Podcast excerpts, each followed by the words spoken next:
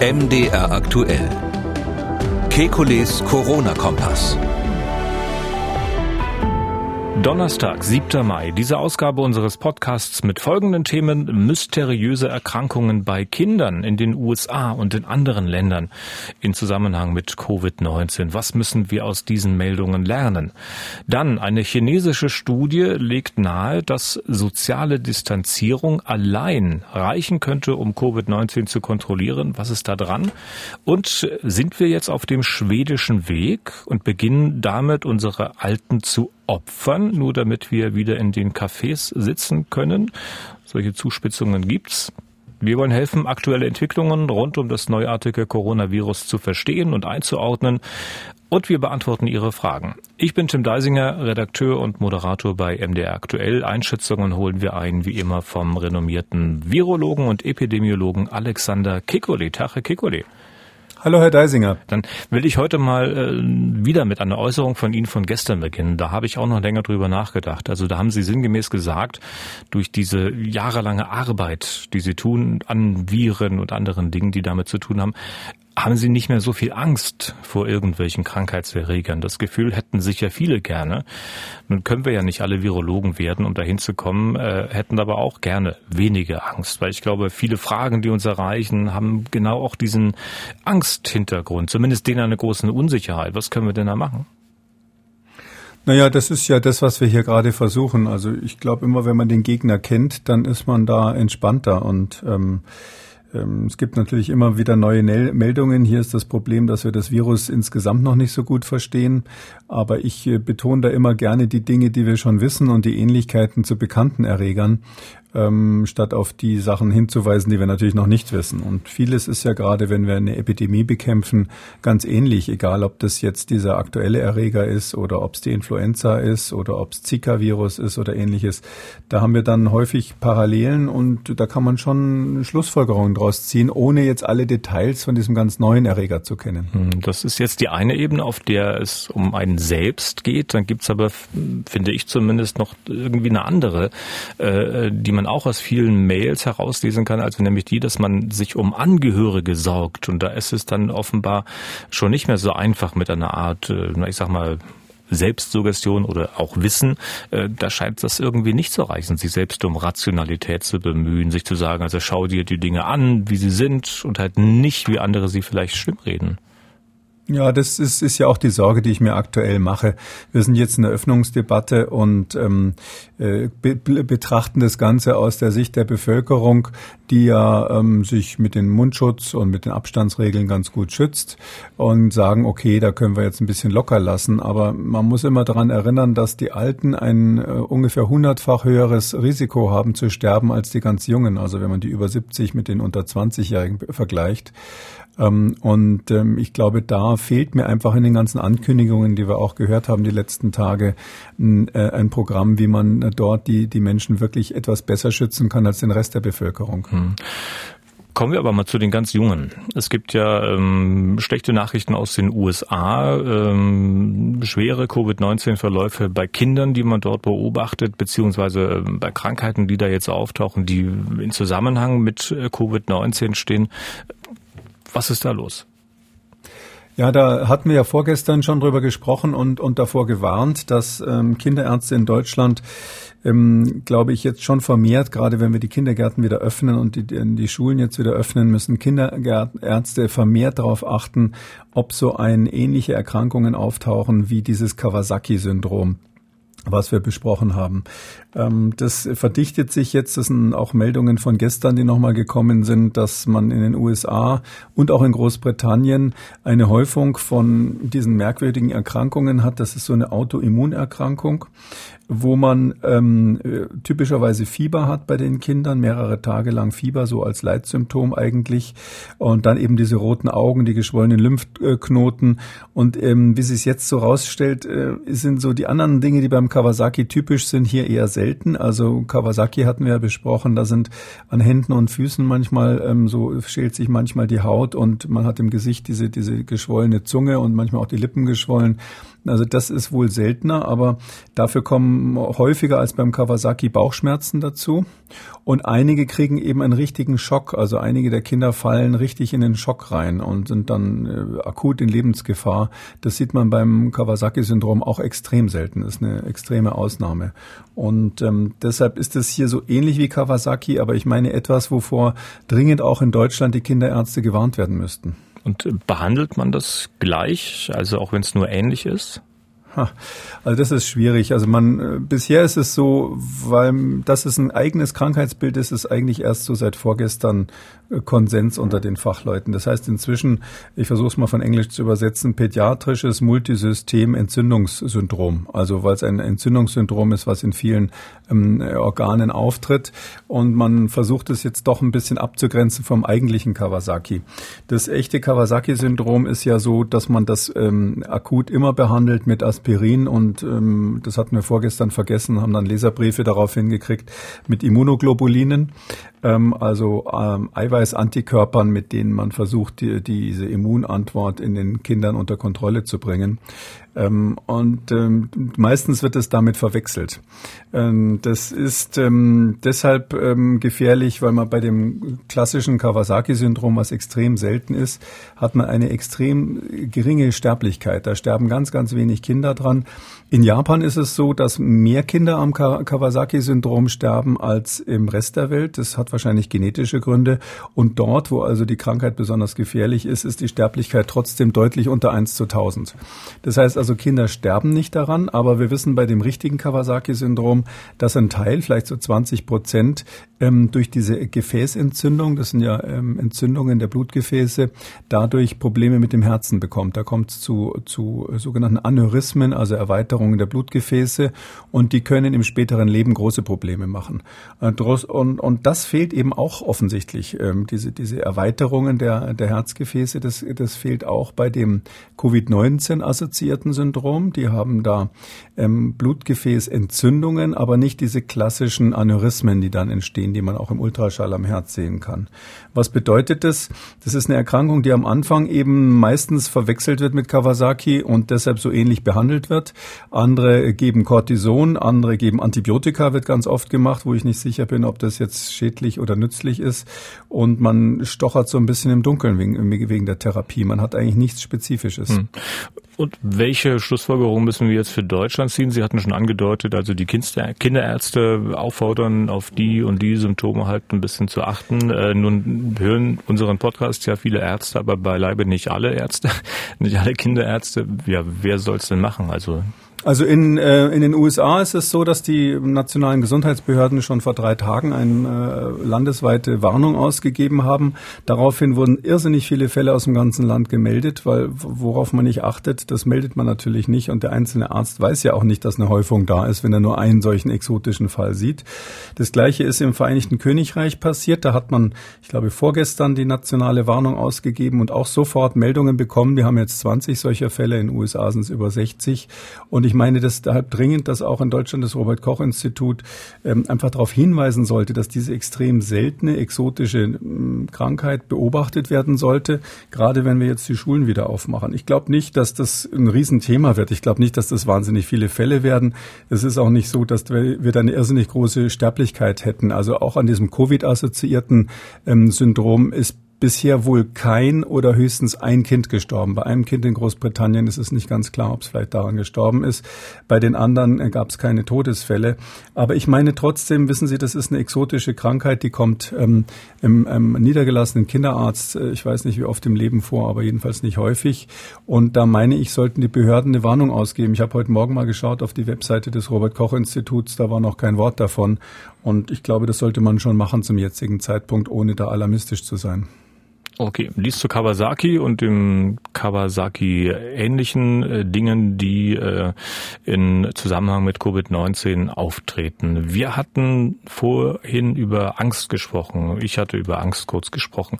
Ähm, wenn man jetzt so ein bisschen rumguckt im Lande, so ein bisschen diese Angst entgegen, die ja individuell bei vielen Leuten sicher vorhanden ist, steht ja das, was wir derzeit an Öffnungen erleben. Also wie von Seiten der Wirtschaft und Teilen der Politik Druck gemacht wird. Und es wird ja auch jeden Tag Tag ein bisschen normaler. Ich habe gestern auf dem Heimweg wieder im üblichen Stau gestanden, kurz hinter der Autobahn, weil sich dann nun wieder alle sammeln, die bei Ikea gewesen sind. Die haben wieder aufgemacht. Wäre ja gut zu wissen, also dass das, was man jetzt lockert, auch wirklich okay ist, weil man weiß, also es sind genau die und die Dinge, die im Lockdown geholfen haben und die vielleicht ein bisschen weniger. Weiß man denn, welche Maßnahmen da wirklich hilfreich waren? Ja, das wäre die Sache, die wir gerne wüssten. Das ist weltweit jetzt das große Fragezeichen. Ähm, es ist ja, um mal bei den ganz einfachen Sachen anzufangen, eindeutig ist, dass Großveranstaltungen gefährlich sind. Also das Absagen der Großveranstaltungen, wo es ja auch erstmal einige Diskussionen gegeben hat, ob das sinnvoll sein soll, äh, das ist auf jeden Fall richtig gewesen. Das kann man retrospektiv sagen.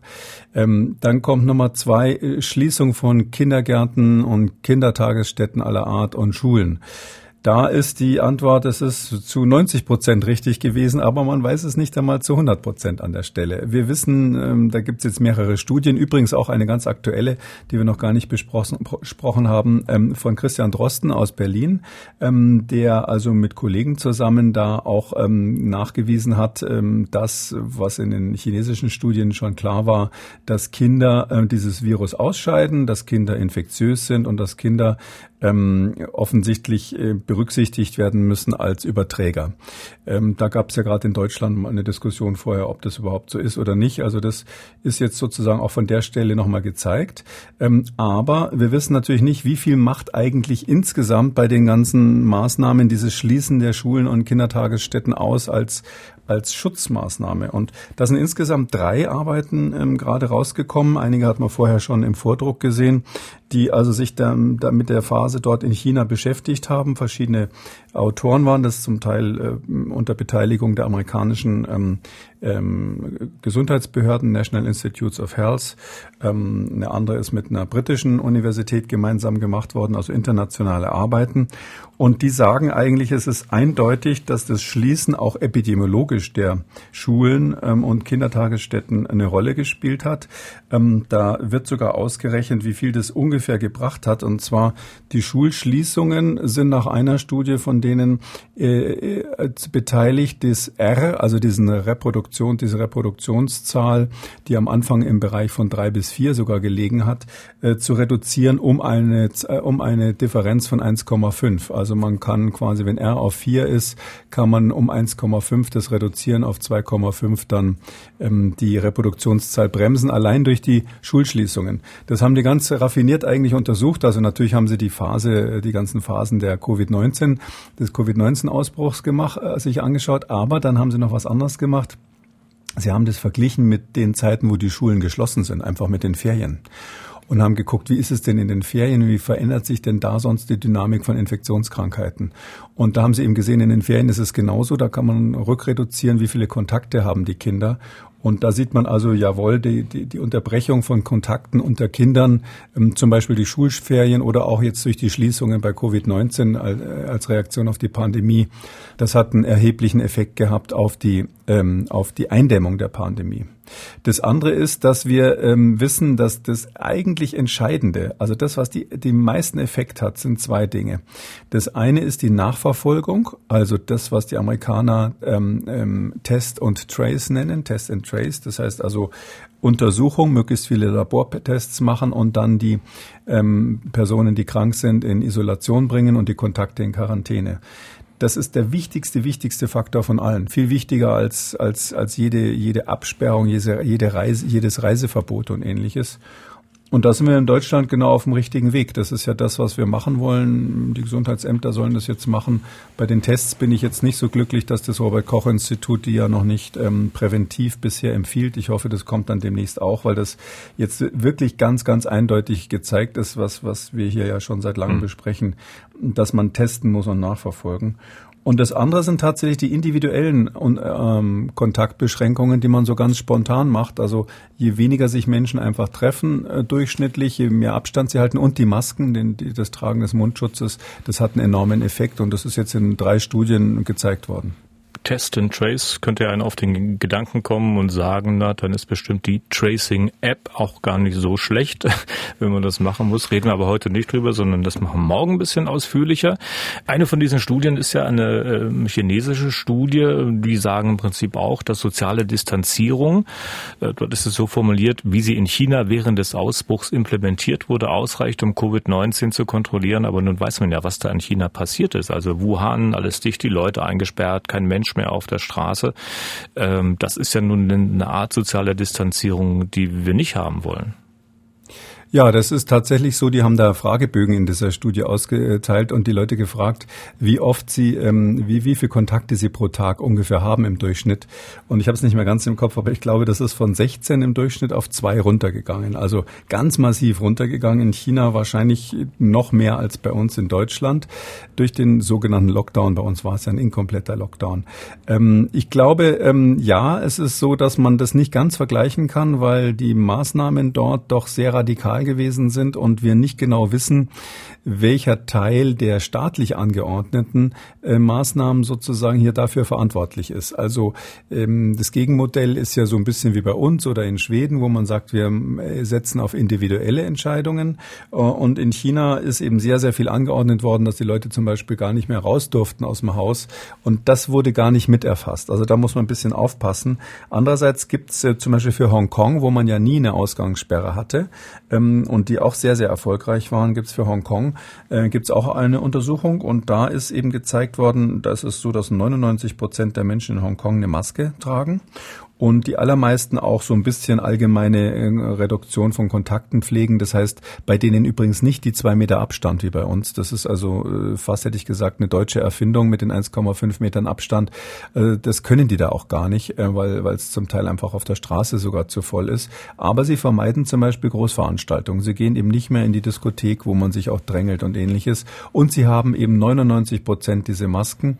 Und man meint, dass dieses Vermeiden von Großveranstaltungen und das Tragen der Masken Masken dort der Haupteffekt ist. Das heißt, ich wäre jetzt nicht überrascht, wenn wir irgendwann rauskriegen, dass das ganze Händewaschen gar nicht so wichtig war und dass die 1,5 Meter vielleicht ähm, auch nicht das Wichtigste auf der Welt waren, zumindest wenn man außerhalb von geschlossenen Räumen ist. Aber ich bin natürlich trotzdem dafür, dass wir das jetzt erstmal einhalten, weil wir keine besseren, besseren Daten haben. Hm. Das müssen wir sehen. Ähm, von der Zeitachse ist auch noch eine Sache ganz interessant. Ähm, die Zeit ist absolut kritisch. Das hat eine von diesen Studien wirklich super gut nachgewiesen durch exakte epidemische Untersuchungen. Wenn man eine Woche früher warnt, ähm, dann kann man zwei Drittel ähm, der, ähm, der Infektionsgeschwindigkeit der Infektionen vermeiden. Wenn man zwei Wochen früher warnt, dann kann man 86 Prozent vermeiden. Und wenn man drei Wochen früher warnt, kann man 95 Prozent äh, vermeiden. Das heißt also, das war damals bezogen auf den, den Zeitpunkt, wo es in China dann tatsächlich diesen Lockdown gab. Äh, das heißt also, auf uns übertragen, das kann man natürlich nicht eins zu eins machen, aber man kann sagen, so grob, also mehr als die Hälfte der Fälle hätte man vermeiden können, indem man eine Woche früher ähm, die Maßnahmen mhm. ergriffen hätte. Das ist natürlich wichtig, wenn man die ganze Sache dann retrospektiv sich anschaut, weil Sie wissen, da gab es eine lange Diskussion, ob man das machen soll oder nicht. Und dass hier Zeit kritisch ist und äh, ganz konkret in Fälle umgerechnet werden kann, das ist zum ersten Mal jetzt hier aufgezeigt worden. Hände waschen vielleicht nicht so wichtig. Das war noch die Maßnahme von allen, an die ich mich am ehesten gewöhnen konnte. Schauen wir mal. Ich habe nicht gesagt, vielleicht. Ja, das wäre natürlich am Schluss gemein, wenn ausgerechnet die Sachen, äh, äh, die, die sozusagen als Nummer eins propagiert wurden. Aber was vielleicht auch noch wichtig ist, also tatsächlich ist klar, das Händeschütteln vermeiden, das bringt auf jeden Fall was. Das war ja auch eine, mhm. eines der wichtigsten Credos äh, hier in der, in der Antiseuchenpolitik. Also Händeschütteln vermeiden bringt was. Ähm, ob das mit dem Händewaschen, das ist eben dort gar nicht so üblich. Also wie bei uns, ist zumindest nicht hm. so kommuniziert worden. Aber wäre ja auch gut für die nächste Grippesaison. Ne? Also wenn man sich jetzt so ein bisschen höhere Hygienestandards angewöhnt, dann kann man ja eigentlich damit rechnen, dass die nächste Grippewelle dann auch ziemlich flach verläuft, oder? Ja, das ist äh, äh, interessant, dass Sie das ansprechen. Die Hongkong-Studie, die hat genau das mit untersucht. Die hat genau geguckt, wie ist denn das eigentlich mit der Grippe gewesen? Und es ist ganz drastisch so, dass die ähm, Grippe in Hongkong genauso runtergegangen ist. Also das, das hat einen großen Effekt auf die Grippe gehabt.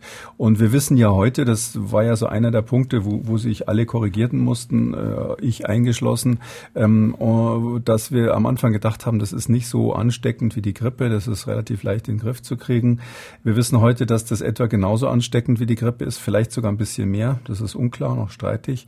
Aber ähm, da das ungefähr auf Augenhöhe ist, sage ich mal, mit der Grippe, ähm, sind die Maßnahmen, die wir jetzt da so trainiert haben, auch für die Grippe sinnvoll. Das heißt, wenn man jetzt ganz gemein wäre, ist, könnte man sagen, wir müssen bis ans Ende aller Tage das mit Händewaschen, zwei Meter Abstand und Maske machen. Äh, nee, diesmal nee. nicht wegen. Mas ich Maske wusste, lassen wir weg. Sagen. Maske lassen wir weg. Naja, ich wollte ja auch nur gemein ja. sein. Wenn wir mal zurück nach Deutschland kommen jetzt ähm, und äh, den Dingen, die hier passieren. Also irgendwie äh, habe ich so ein bisschen das Gefühl, Gefühl, ohne dass ich das jetzt wirklich belegen kann, handfest. Ne? Also es ist halt nur eine Art Bauchgefühl, dass wir uns jetzt so still und leise darauf verständigen, ohne dass das wirklich jemand ausspricht, so eine Art äh, schwedischen Weg Leid zu gehen. Also Sie können mich gerne korrigieren und sagen, dass man im Bauch da wirklich seltsame Dinge mitteilt oder wie sehen Sie das? Naja, da scheint sich der Bauch zwischen einem Nachrichtenjournalisten und einem Virologen nicht so stark zu unterscheiden. Also das sieht halt so aus. Das, also ja, das, äh, man kann es ja so sagen. Die, die, die Schweden haben ja angefangen damit, dass sie gesagt haben, wir machen erstmal gar nichts und lassen das Virus kommen. So sehr entspannt. Da hat der Teniel dort, der, der Chef-Epidemiologe, das so kommuniziert und alles mitgegangen. Dann haben sie gemerkt, uh, es gibt jetzt doch so die einen oder anderen Todesfälle, Ausbrüche in Altersheimen vor allem. Das ging dann durch die Presse und jetzt fangen sie damit an, leider viel zu spät, ihre Altersheime zu schützen. Das Schützen der Altersheime kommt zu spät. Ungefähr die Hälfte aller Toten in Schweden sind tatsächlich in Altersheimen. Ähm, aber die arbeiten sich jetzt auf so ein Modell hin, dass sie sagen, ähm, Risikogruppen schützen und den Rest laufen lassen. Und wenn man mal genau hinschaut, machen wir es eigentlich in Deutschland von der anderen Seite so. Wir haben erstmal alles zugedreht. Ähm, bisher werden die Risikogruppen nicht geschützt. Das ist ja eine dringende Forderung von mir, also nicht ausreichend geschützt. Aber man fängt, lässt es so langsam laufen. Und ich glaube, wenn wir jetzt auch noch die, die letzte Forderung Forderungen da mit den vielen Tests und dem Schutz der Risikogruppen ähm, erfüllen, ähm, dann würde ich sagen, ähm, sind wir eigentlich, haben wir uns in der Mitte getroffen mit Schweden. Hm. Also wenn ich mich recht erinnere an frühere Folgen dieses Podcasts, die waren ja immer ein bisschen skeptisch, auch was den schwedischen Weg betrifft. Es gibt ja auch sogar noch Leute, die es noch viel drastischer sehen. Wir können ja mal kurz reinhören. Karl Lauterbach, Bundestagsabgeordneter der SPD, äh, auch Epidemiologe, der saß gestern bei Sandra Maischberger und der hat da kein gutes Haar am schwedischen Weg gelassen. Die Schweden handeln unverantwortlich. In Schweden ist die Sterblichkeit drei bis viermal so hoch wie jetzt in Deutschland. Dort wird im Prinzip, obwohl das Land unfassbar dünn besiedelt wird, ein erbärmliches Ergebnis abgeliefert. Das schwedische Modell hat es nicht geschafft in einem Land. Schweden waren sehr früh gewarnt. Die hatten also genauso wie wir das Privileg, sehr früh die schrecklichen Bilder zu sehen, die bestürzenden Bilder. Die hätten also viel mehr machen können, haben es nicht gemacht. Und grob gesprochen werden dort sehr viele ältere Menschen geopfert, damit man die Cafés nicht zumachen muss. Kann man das so verkürzen, wie es Herr Lauterbach tut, so drastisch? Naja, also wir schützen im Moment unsere alten Menschen ähnlich gut, wie, wie die Schweden das machen. Drum verstehe ich nicht genau, wenn man da so richtig den Stein auf andere wirft, müsste er dann eigentlich sagen, aber da kenne ich Lauterbachs Meinung gar nicht, müsste er sagen, der Kekulé hat recht mit seiner Dauerforderung, dass man die Risikogruppen schützen muss. Also es ist so, ähm, wobei ich dazu sagen will, Herr Lauterbach ist ein sehr, sehr, hat bis jetzt immer sehr, sehr vernünftige und, und, und sehr gute Positionen vertreten. Ähm, es ist so, dass mit Schweden, ähm, er hat natürlich recht, was man nicht machen kann, und das, das haben wir ja auch schon kritisiert hier, was man nicht machen kann, ist einfach die Bevölkerung durchimmunisieren und dann sagen, ähm, wir nehmen das in Kauf, dass die Alten sterben. Da sind aber die Schweden inzwischen eigentlich von weg, zumindest von der Absicht. Das ist so, dass sie das ändern wollen. Sie haben es leider noch nicht hingekriegt bisher. Ähm, zweitens muss man sagen, ja, Schweden ist dünn besiedelt, ähm, dünner als Deutschland, hat natürlich auch ein, zwei große Städte. Und das, die, die Hauptzahlen sind natürlich dann in Göteborg und Stockholm. Und da ist es tatsächlich so, die allermeisten Fälle unter alten Menschen sind in Stockholm. Göteborg geht relativ entspannt mit der Sache um.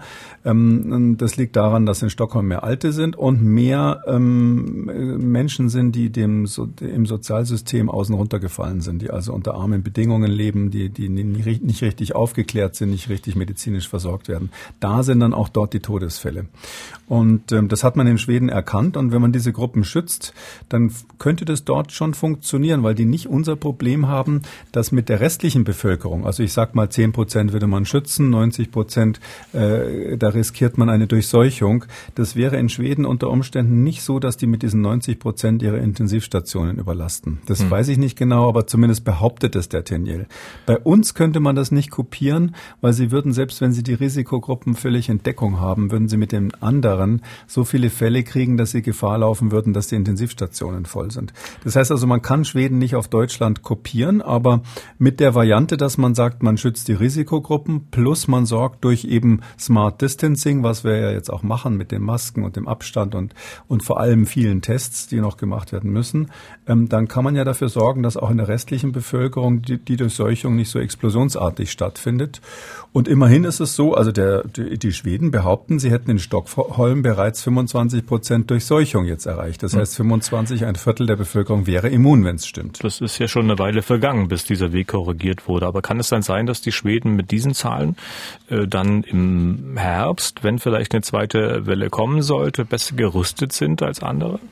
Das ist genau deren Programm, das versuchen die. Und da möchte ich auch noch mal was dazu sagen, wenn, wenn Herr Lauterbach sagt, ja, das sind so viele Tote. Er hat recht, die haben eine wesentlich höhere Sterblichkeit bezogen auf die Bevölkerung, also pro 100.000 Bevölkerung oder wie man das dann rechnet, als Deutschland zum Beispiel. Aber es ist ja so, dass das genau, wenn man es mal brutal sagen will, das, das Programm dort ist. Die sagen, wir wollen in relativ kurzer Zeit viele Menschen infizieren. Die würden auf die lange Strecke früher oder später sowieso das Virus bekommen ähm, und würden halt, wir nehmen sozusagen diese, die, die Sterbenden in Kauf in kurzem Zeitraum und deren Hypothese ist, dass die anderen Länder, spätestens wenn die zweite Welle im Herbst kommt, in der Gesamtsumme auf die gleiche Zahl von Toten kommen werden. Die Schweden haben es nur sozusagen gleich am Anfang erledigt, wenn ich das mal so brutal sagen darf, mit der Folge, dass die anderen halt hinterher immun sind. Und wenn man nur dieses äh, deutsche Modell Flatten the Curve, wo ich mich ja auch intensiv gegen gewehrt habe, hat, dann wenn man nur das macht, dann hat man ja am Ende die gleiche Zahl von Opfern ähm, nur auf einen längeren Zeitraum verteilt. Also man guckt dann nur auf die Intensivstationskapazitäten, hat aber in der Bilanz die gleichen Toten. Und da sagten die Schweden völlig zu Recht, ähm, ja, wenn wir am Anfang mehr Durchseuchung haben, dann haben wir sozusagen die Toten am Anfang schon dabei gehabt, die die anderen erst später sehen werden. Wir werden natürlich dafür jetzt angegriffen, das macht Herr Lauterbach aber. Aber schauen wir uns mal an, das ist ein Marathon und kein Sprint. Schauen wir uns mal an, wie das in, in zwei Jahren aussieht in der Gesamtbilanz. Und da sage ich mal, kann es durchaus sein, dass wenn die Schweden es jetzt hinkriegen, ihre Risikogruppen schnell in, in Sicherheit zu bringen, vielleicht sogar die Deutschen bei dem Thema überholen wenn Sie jetzt zusätzlich dieses Testen von ähm, Personen, die also ähm, prophylaktisch getestet werden, die also keine Symptome haben, sondern Testung zur Verhinderung von Infektionen, ich sage mal Stichwort Bundesliga, ja, das Verfahren der Bundesliga, wenn die das in Schweden jetzt auch anwenden, das wollen sie ja machen, dann könnten sie die Deutschen in zwei wichtigen Positionen links überholen und dann weiß ich nicht, ob, ob wir alle noch so kritisch denen gegenüberstehen würden in einem Jahr vielleicht. Und wir schauen uns das natürlich auch weiter an, beobachten die Entwicklung. Kommen wir zu Hörerfragen. Bei der ersten geht es um das Guillain-Barré-Syndrom. Der Schreiber möchte anonym bleiben, hat schon mal auf der Intensivstation gelegen, diese ganzen Torturen mit Beatmung und so weiter durch.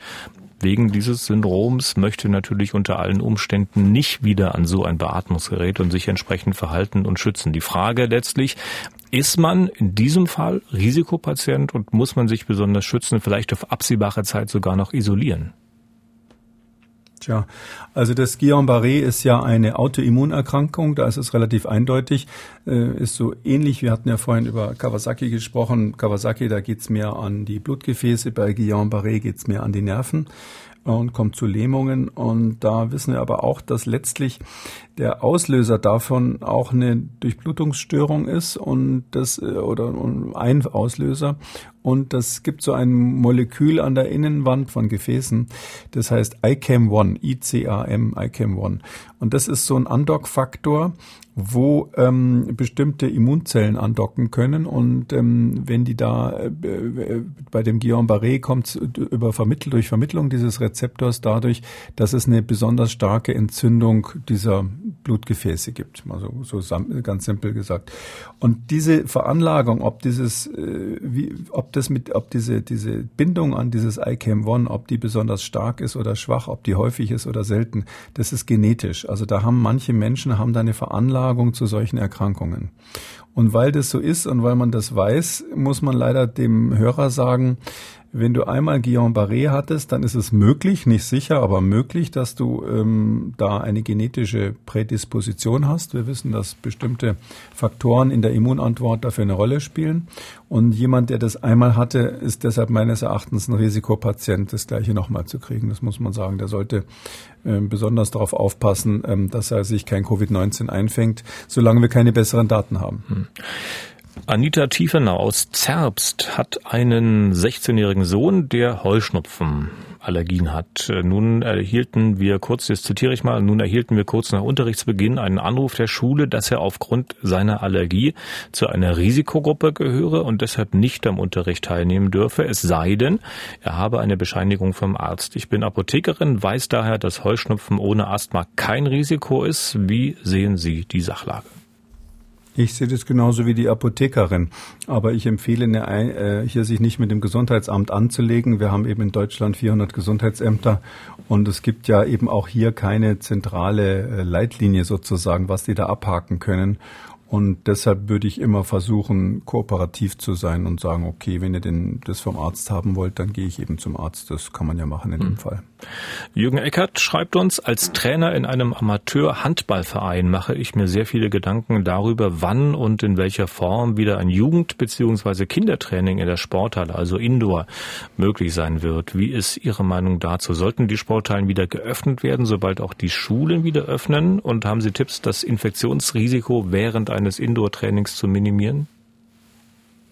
Also ich glaube, Indoor, ähm, ich bin ja kein großer Fan davon, Sachen zu erlauben, aber dann wieder so, so zu, den Leuten so zu verderben, dass man tausend Auflagen dazu macht, dass es dann doch keinen Spaß macht.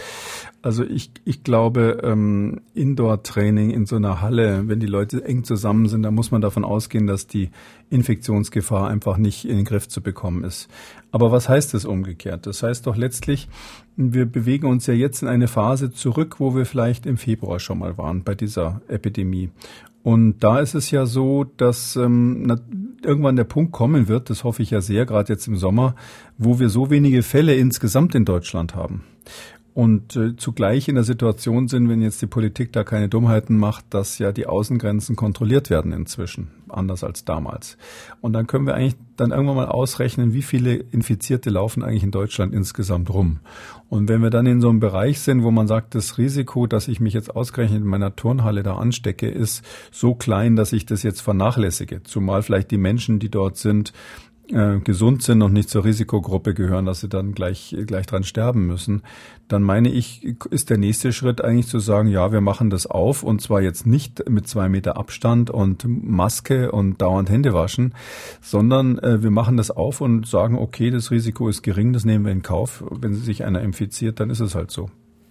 Und es gibt ja viele Leute, die ähm, auch ihrerseits Vorschläge machen, wie man mit der Situation umgehen äh, könnte und überlegen und überlegen.